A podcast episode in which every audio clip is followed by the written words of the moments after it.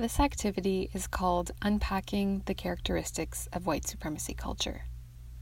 One of the reasons why white supremacy has gone underrecognized by the vast majority of us for so long is its insidiousness.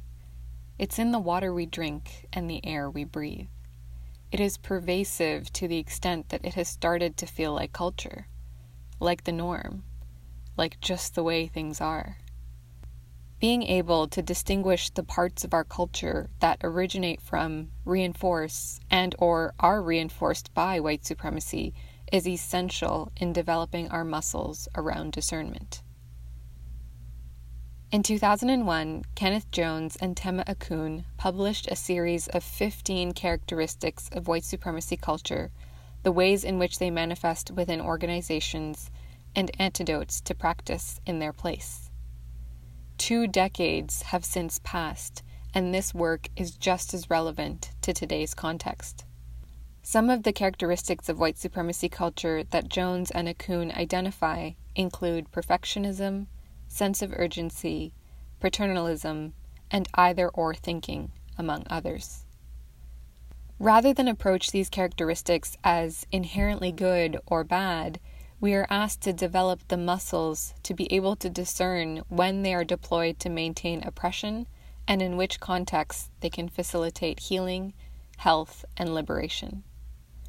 Furthermore, we need to extend ourselves beyond being able to name these characteristics and dig deeper to see the ways in which we embody them in our day to day.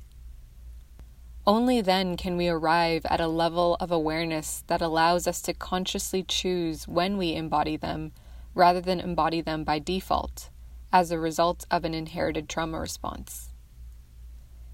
In this activity, which you can find the instructions and template for in the PDF version of this toolkit, you will be asked to read through the characteristics of white supremacy culture and their symptoms as articulated by Jones and Okun.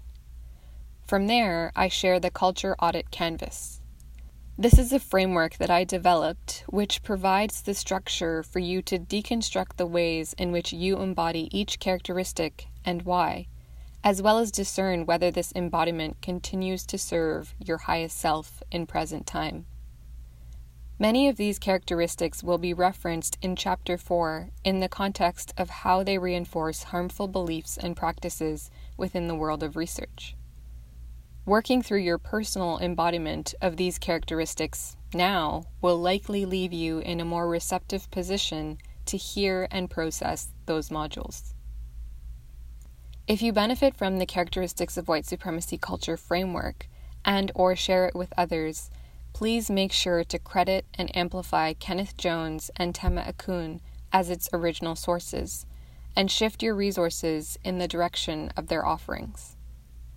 The Culture Audit Canvas was developed by Mathura Mahendran and is licensed under the Creative Commons Attribution, Non Commercial, No Derivatives 4.0 International 2.5 Canada license.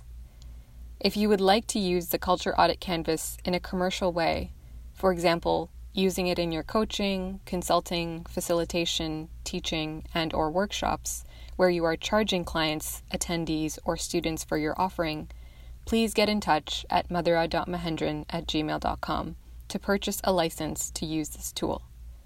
Please refer to the modules on lineage and extraction in Chapter 4 to understand why these conditions are non negotiable.